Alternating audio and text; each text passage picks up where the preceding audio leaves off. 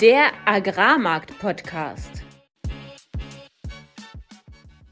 Im heutigen Podcast sprechen wir über die sich ausbreitende Trockenheit auf der Nordhalbkugel, dass Deutschland offiziell in der Rezession angekommen ist und dem Deep Dive über die geheimen Giganten des Agrarhandels. Alles, was wir im heutigen Podcast besprechen werden, sind unsere persönlichen Meinungen von Philipp und von mir und keine Anlageberatung. Herzlich willkommen an diesem Freitag, dem 26. Mai um 18.15 Uhr. Es begrüßen euch wieder Philipp Schilling, das bin ich, Landwirt über zehn Jahre im internationalen Agrarhandel tätig. Und mein Name ist Fabian Wirzog. Ich habe 2019 als Agrarhändler in Deutschland angefangen, anschließend in Genf gearbeitet und bin heute Energy Trader in Amsterdam.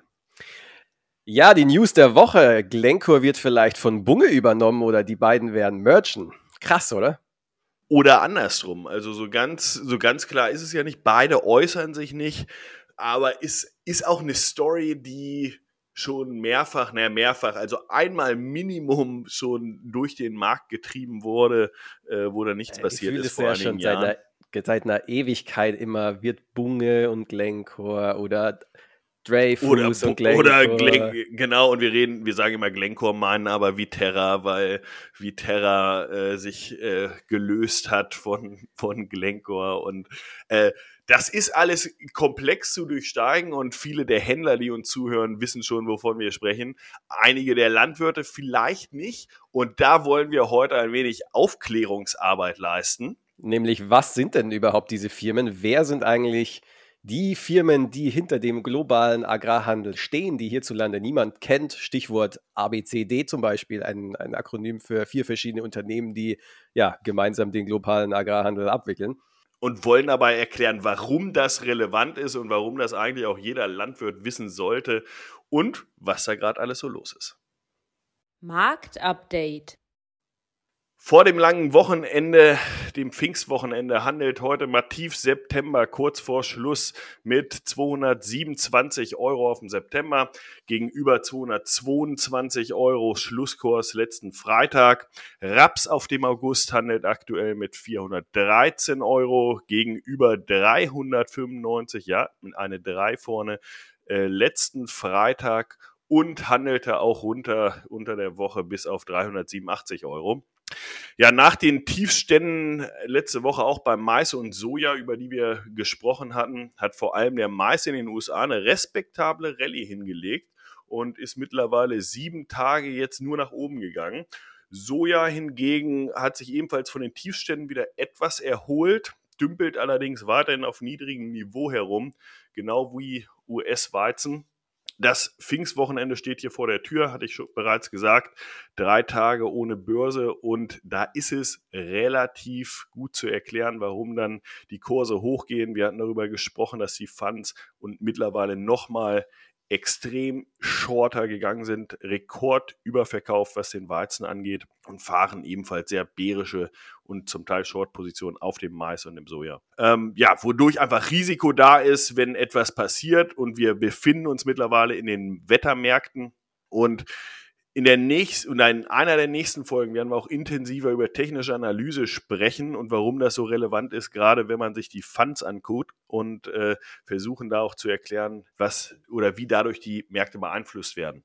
So viel vorab äh, sollte es jetzt ein negatives Wetterereignis geben und das rückt jetzt immer mehr in den Fokus der Märkte, dann könnten die Preise halt dadurch extrem stark beeinflusst werden.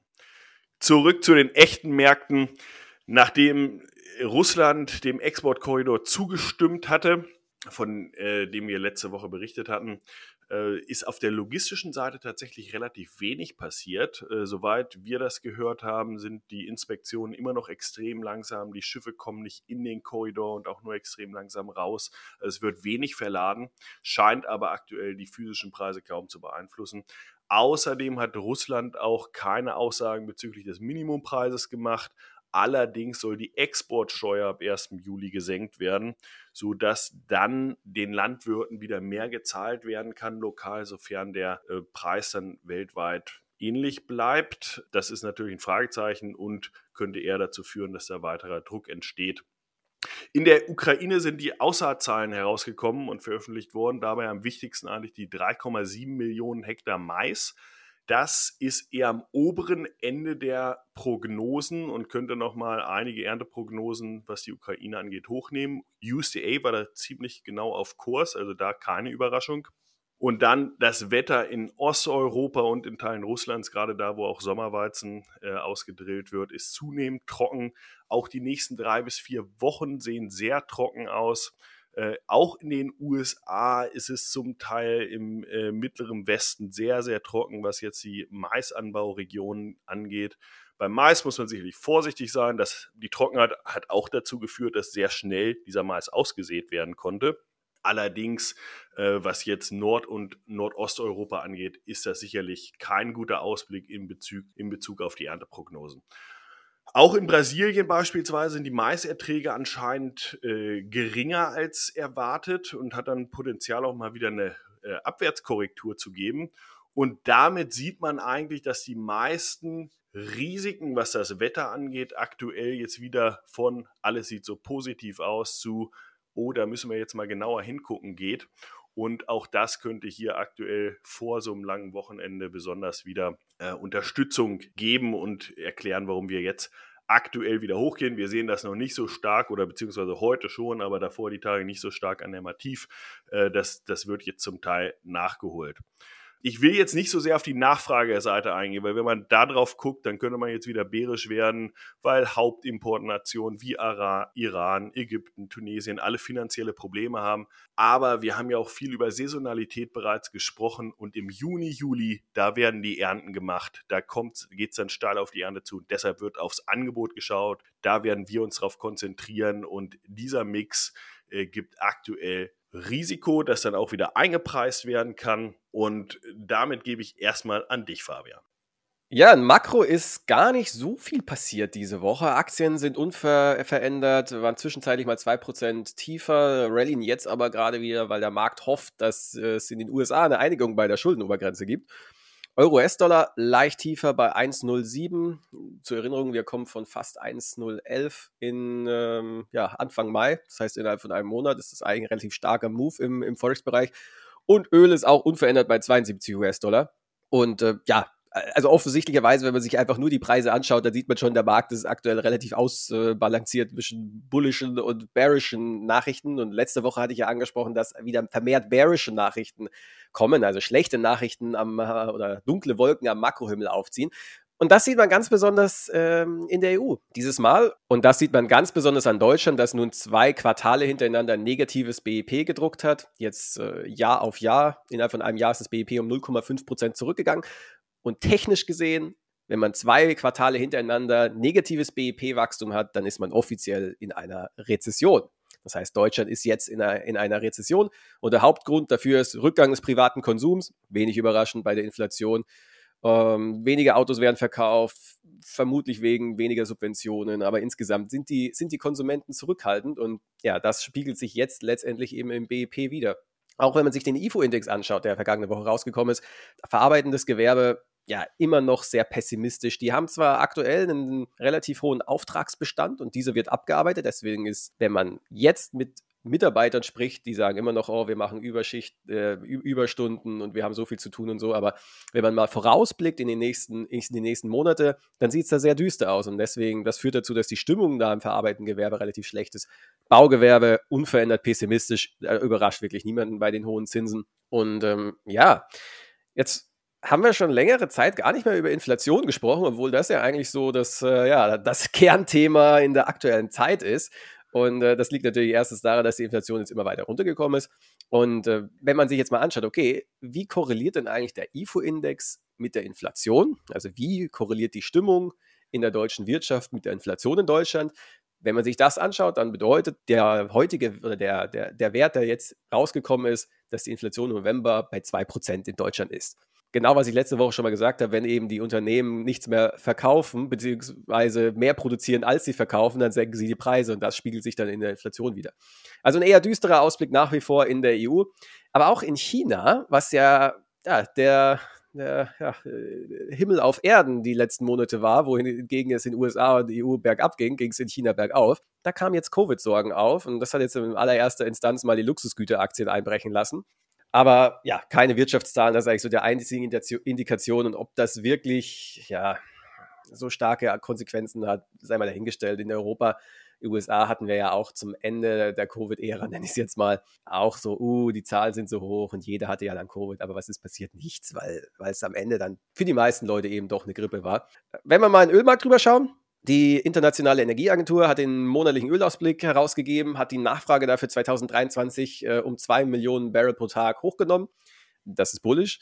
Die strategische Ölreserve in den USA soll ab August wieder gefüllt werden. Ebenfalls bullish. Indien will strategische Ölreserve äh, auch jetzt wieder auffüllen. Nochmal bullish. Und selbst die Lagerbestände in den USA, die sind jetzt auch wieder sehr stark zurückgegangen mit den letzten Zahlen.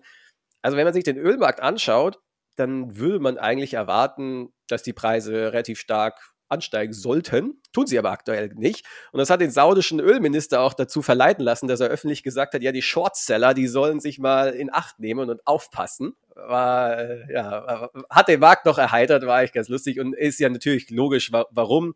Saudi-Arabien ist ja das Land, was ja, der Puffer der OPEC eigentlich ist, was am meisten immer dann die Produktion zurücknimmt oder, oder, oder wieder, wieder hochnimmt. Und in der letzten, im letzten OPEC-Meeting wurde ja entschieden, die Produktion zu senken. Daraufhin ist der Preis erstmal hochgegangen, aber ist jetzt wieder auf den alten Niveaus. Und äh, das passt dem Saudi, Saudi-Arabien natürlich nicht, dass sie jetzt weniger verkaufen und trotzdem zum gleichen geringen Preis vom, vom letzten Mal. Und deswegen beginnt da so die Rhetorik. Markt nimmt es aktuell noch nicht so richtig ernst. Man könnte ja daraus ableiten, hey, okay, beim nächsten OPEC-Meeting 3. Juni werden sie weiterhin die Produktion senken bisher ist der Ölmarkt immer noch bei 72 äh, Dollar WTI, also US-Öl ja, also würde ich da jetzt noch nicht so viele ableiten. Ich denke mal, man muss immer abwarten, was am Ende jetzt dann am 3. Juni rauskommt. Und die dritte Makroregion, die USA, was passiert dort? Eingangs habe ich schon erwähnt, Schuldenobergrenze wird diskutiert, der Markt traut den Verhandlungen nicht, die Anleihen werden verkauft, Zinsen steigen. Äh, Fitch, äh, eine der wichtigsten Ratingagenturen der Welt, hat äh, angekündigt, dass sie ja, das Rating der USA von AAA senken, falls nicht bald zu einer Einigung kommt. Das war erstmal negativ für Aktien, sind dann auch 2% runter. Ja, und heute eben jetzt die, die, den gleichen Weg wieder hoch, weil Optimismus aufkommt. Und es erinnert so ein bisschen an Trump, Trade War, Covid-Impfung und so. Immer zuerst äh, auf irgendeine News kommt raus, Markt runter und dann kommt wieder Hoffnung, ja, jetzt kommt es, jetzt kommt es bald und jetzt kommt doch bald die Einigung zwischen Trump und die Chinesen und jetzt kommt doch gleich wieder der Impfstoff und die nächste Generation und äh, weiß ich nicht, die, und der Booster und sonst was.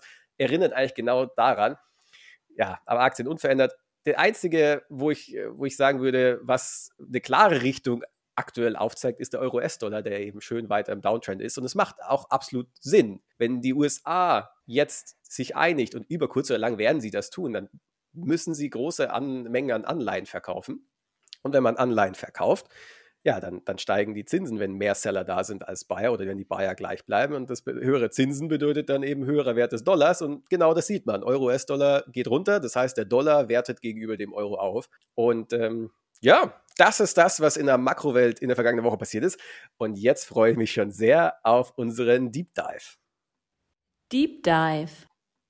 Im heutigen Deep Dive, wie bereits angekündigt im Intro, wollen wir über den weltweiten Agrarhandel und die dort agierenden Player sprechen. Warum ist das wichtig zu wissen? Naja, weil man, weil diese Player ganz regional bei uns vor Ort beispielsweise den Raps kaufen, die Biodieselproduktion betreiben und auch weltweit verantwortlich sind für viel Nachfrage, aber auch vor allem für die Trade Flows. Und Gleichzeitig ist es auch wichtig zu verstehen, wo wird eigentlich das Geld gemacht und warum können das unsere zum Teil regionalen oder aus unserer Sicht vielleicht auch sehr groß wirkenden Agrarhändler vor Ort nicht auch bewerkstelligen in dieser global agierenden Welt.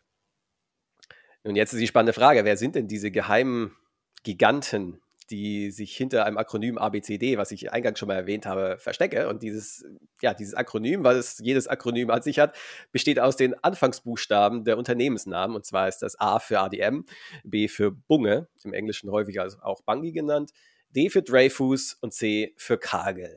Und das ist so die klassische ja, Gang an Agrarhändlern, die global präsent sind, egal in welchem Land auf der Erde. Und äh, wenn man das jetzt googelt oder wenn man sich äh, Berichte anschaut, dann, dann sind die ja zum Teil auch sehr negativ äh, konnotiert, weil äh, ja damit auch immer verbunden wird, Spekulation mit Lebensmitteln und so weiter. Aber im Endeffekt sind sie alle im globalen Agrarhandel tätig und nicht mehr alleine. Also wenn man jetzt vor 30 Jahren darüber gesprochen hätte, dann waren das tatsächlich so die zentralen und es sind auch heute noch mit die größten, aber da haben sich auch noch einige andere dazugesellt, wie Viterra, also ehemals Glencore, Kofco, ein chinesisches Unternehmen, das vor allem den Import, aber mittlerweile auch im globalen Agrarhandel tätig ist. Ähm, Wilma, wie ein asiatisches Unternehmen, das vor allem im Palmöl äh, aktiv ist. Und da gibt es einfach mittlerweile sehr große, auch regionale Player, die sich dort entwickelt haben, wo natürlich das Hauptwachstum auch passiert. Und vielleicht sollen wir mal in, in Deutschland regional anfangen, BayWa Agravis und mal so diesen Unterschied vielleicht drauf eingehen. Was ist denn der Unterschied zwischen einer BayWa und Kagel? Was ist der Unterschied zwischen dem lokalen Erfassungshandel und dem globalen Agrarhandel? Ja, ich, ich glaube, es ist gut, dass du auch äh, BayWa und Agravis genommen hast, weil ähm, auch hier sehen wir ja schon einen massiven Unterschied. Einfach mal jetzt, wir wollen nicht zu viel Zahlen hier rausfeuern, weil das am Ende nur verwirrt, aber nur mal als Beispiel. Agravis hat im vergangenen Jahr 2022 einen Umsatz gehabt von 9,4 Milliarden Euro. Der ist schon extrem hochgegangen aufgrund der hohen Preise. Das sind sie aber bei allen großen Agrarhändlern. Ähm, und BayWa dagegen 27 Millionen. Das heißt das Dreifache schon. Und wenn man sich anschaut, was macht eigentlich BayWa und was macht Agravis, ja, die haben beide auch noch Untergenossen, bei dem einen wahrscheinlich mehr konsolidiert, beim anderen weniger. Aber vom Grundsatz her sehr großer Unterschied. Woher kommt das? Ja, BayWa spielt halt auch noch auf anderen Märkten mit. Vor allem ist da regenerative Energien zu nennen und Energie als Ganzes auch noch größer als, als bei der Agravis. Und dann machen sie auch noch sowas wie Obstproduktion in Australien beispielsweise. Also sehr große Unterschiede zwischen den beiden. Der eine mehr international und diversifiziert, der andere vor allem Agrarhändler, vor allem dann auch nicht nur, aber vor allem in Deutschland.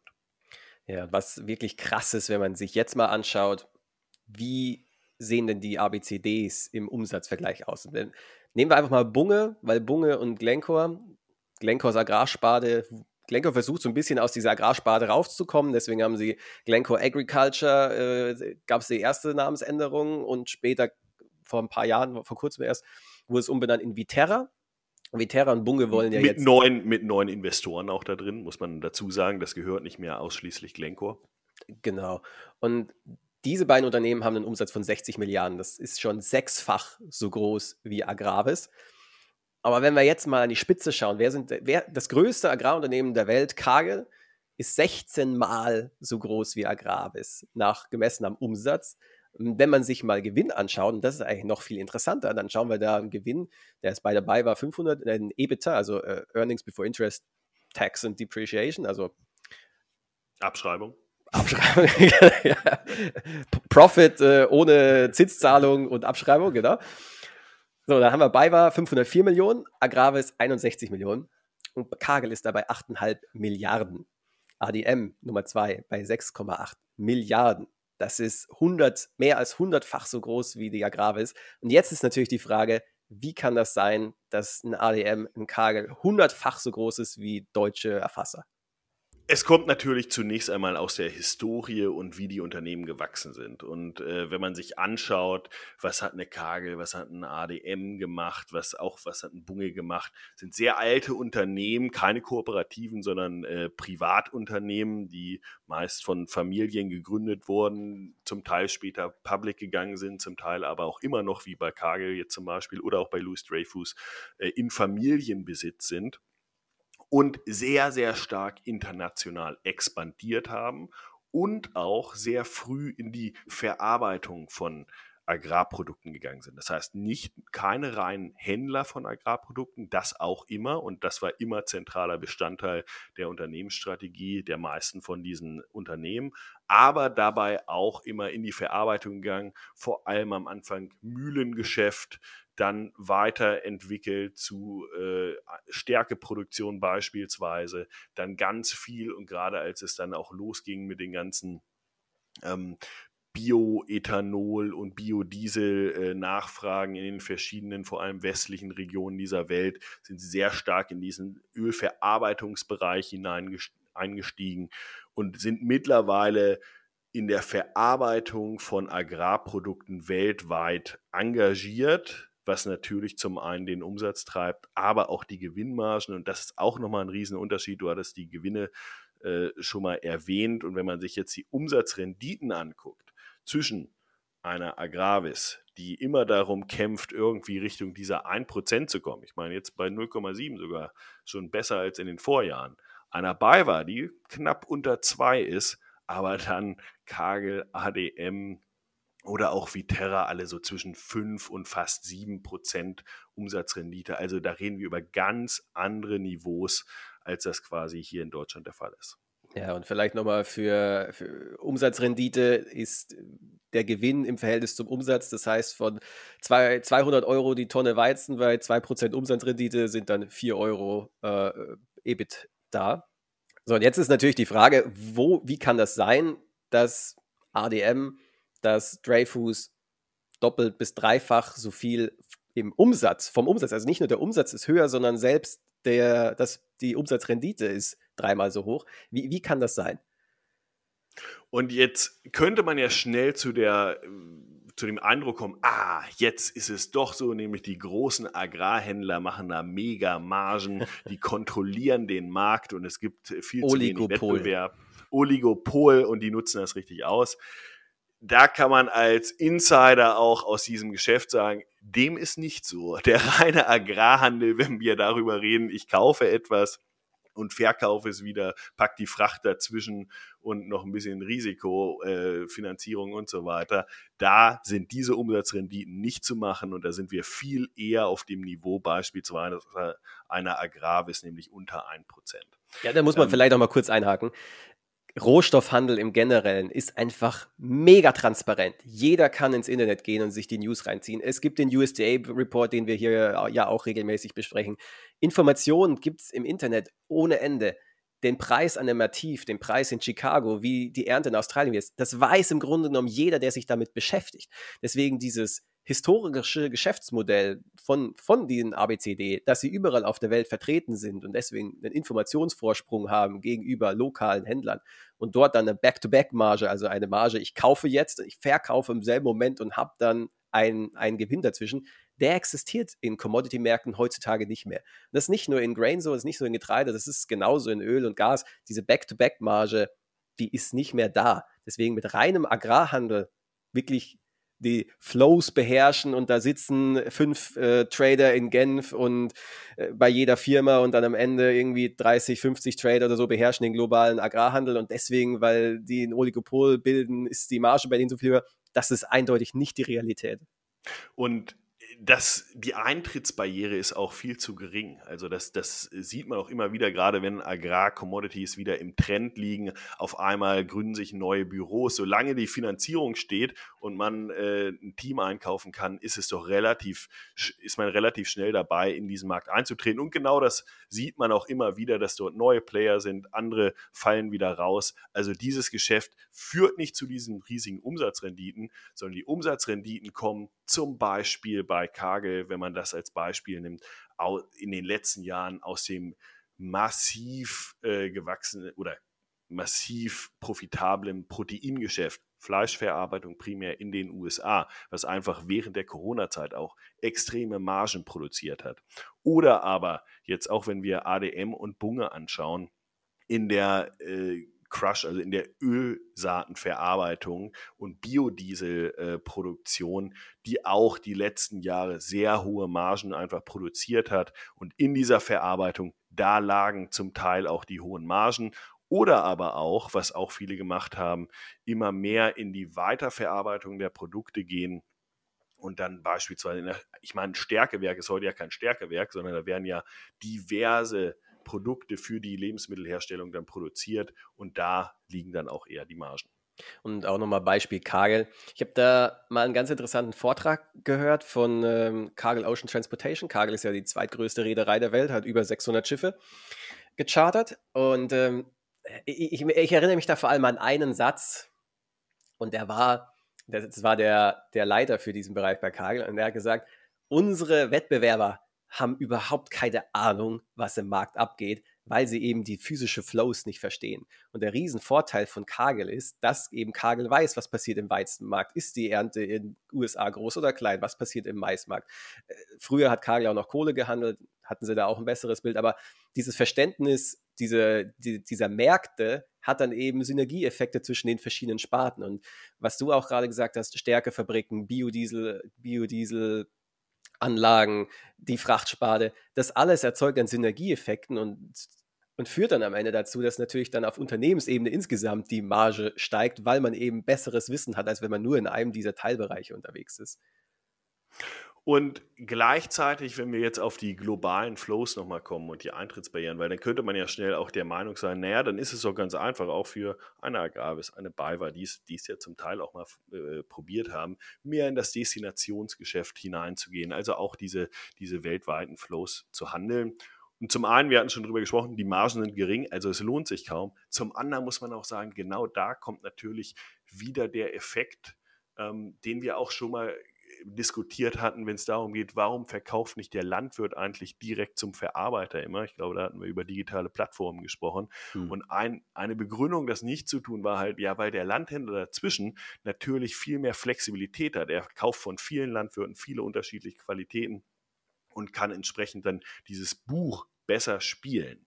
Und genau das kann Kagel natürlich auf globaler Ebene oder ADM oder Bunge, um nicht hier bei einem Unternehmen zu bleiben, viel besser als ein regionaler Player, der nur aus einer Region äh, seine Ware bezieht und entsprechend viel weniger flexibel ist vielleicht als, als so ein internationaler Player.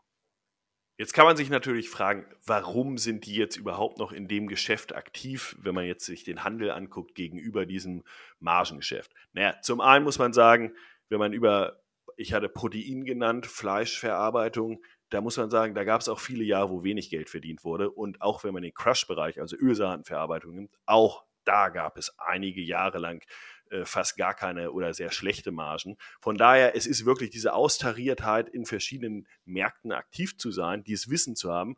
Und auch im Agrarhandel sind die Margen zwar gering, aber es gibt immer wieder Jahre und genau aus so einem Jahr kommen wir jetzt natürlich auch, wo sehr viel Volatilität da ist, aber vor allem, wenn die Märkte hochgehen, äh, natürlich die Margen auch entsprechend höher sind, einfach schon, weil, weil ein Prozent ähm, von 300 oder 400 einfach mehr ist als ein Prozent von 100 oder 200.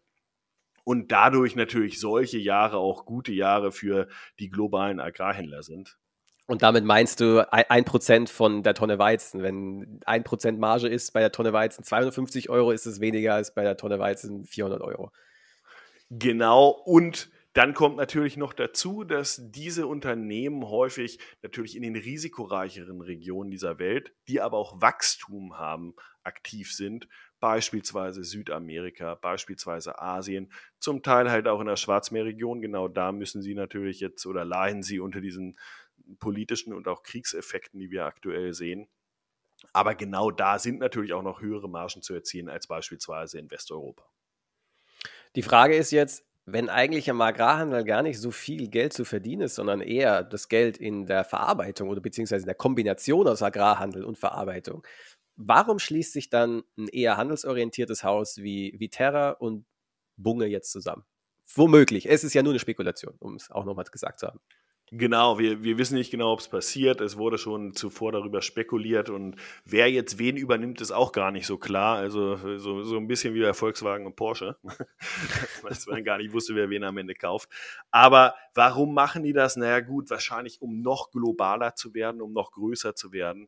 Und am Ende ist das Handelskonzept dieser Unternehmen Trading Around Assets. Ich handle um meine Investitionen, also um meine Produktions Kapazitäten herum. Wenn ich eh ein, wenn ich eh Soja kaufen muss, um meine Crush Plants, äh, also äh, Ölsaatenverarbeitungsanlagen am Laufen zu halten, na, dann fällt es mir am Ende auch leichter, Positionen in diesem Bereich einzunehmen. Wenn ich dann auch noch in unterschiedlichen Regionen der Welt aktiv bin, umso besser kann ich natürlich diese Flows in den Regionen einschätzen. Und das probieren natürlich diese Unternehmen auch durch die Größe noch ein, eine bessere Marktpräsenz zu haben und dadurch in den Märkten zu bleiben, was halt auch wichtig ist. Wir hatten über Kofco gesprochen, weil in den Regionen, gerade wenn wir haben China als Riesennachfrager und da ist es halt schwieriger aktiv zu sein und gerade wenn die dann auch noch unter lokale Player haben, die da sehr viel Marktmacht haben, umso wichtiger ist es in anderen Regionen der Welt sehr präsent zu sein und da auch Zugang zu haben zum Markt. Ja, Kofco finde ich ja auch ein ganz spannendes äh, Beispiel. Kofco, die äh, chinesische Handelsfirma, die Chinesen hatten in der Vergangenheit eigentlich so diese Strategie, okay, wir kaufen Ackerland weltweit, um unsere wachsende Bevölkerung zu ernähren. Und das war vor allem in, in, in der Ukraine, in Rumänien, in anderen, in, in Afrika. Und irgendwann mal gab es dann diesen Strategiewechsel, wo man gesehen hat, und das ist ja zum aktuellen, gibt ja kein besseres Beispiel als die aktuelle Zeit, nämlich ist ja toll, dass ich das ganze Ackerland habe und ist ja auch schön, dass ich dort äh, die ganzen Nahrungsmittel produzieren kann. Aber wenn ich es nicht exportieren kann, dann bringt mir das alles überhaupt nichts.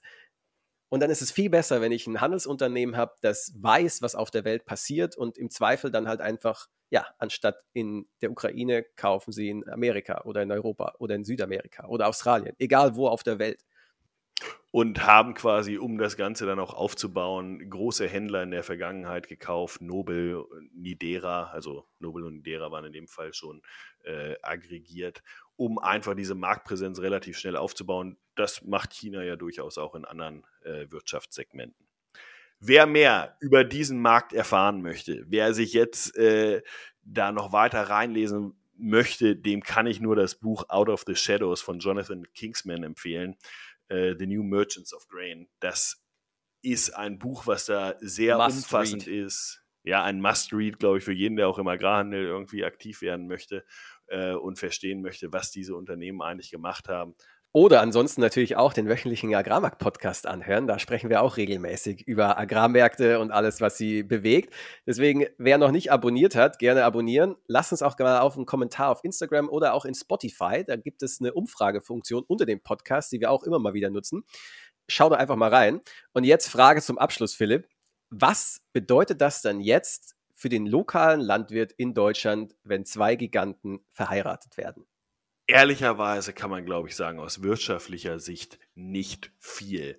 Dieses Oligopol, was, was sicher teilweise äh, richtige Bezeichnung ist für diesen Weltagrarmarkt, ist mega wettbewerbsfähig und führt nicht dazu, dass hier irgendwie schlechtere Preise gezahlt werden als woanders. Und wenn diese Unternehmen zusammengehen, wird auch das wahrscheinlich nicht stattfinden.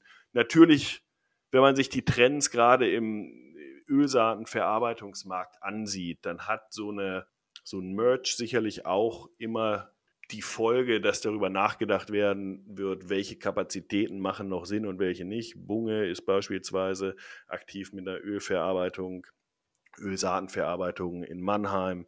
Viterra ist aktiv in Magdeburg mit einer Rapsverarbeitung. Wird sich das dann angeschaut? Ganz bestimmt, solange die Margen gut sind, wird es weitergehen. Wenn sie schlecht sind, wird man vielleicht, wenn man im Besitz mehrerer Anlagen ist, schneller darüber nachgedacht, was macht man mit denen. Aber aktuell erstmal kein direkter wirtschaftlicher Einfluss. Wenn euch die heutige Podcast-Folge gefallen hat, dann lasst uns gerne ein Like, einen Kommentar auf Spotify da, teilt die Folge und wenn ihr spannende Interviewgäste habt oder selbst gerne einmal in die Show kommen wollt, dann schreibt uns über Social Media oder an studio.agrarmarktpodcast.de.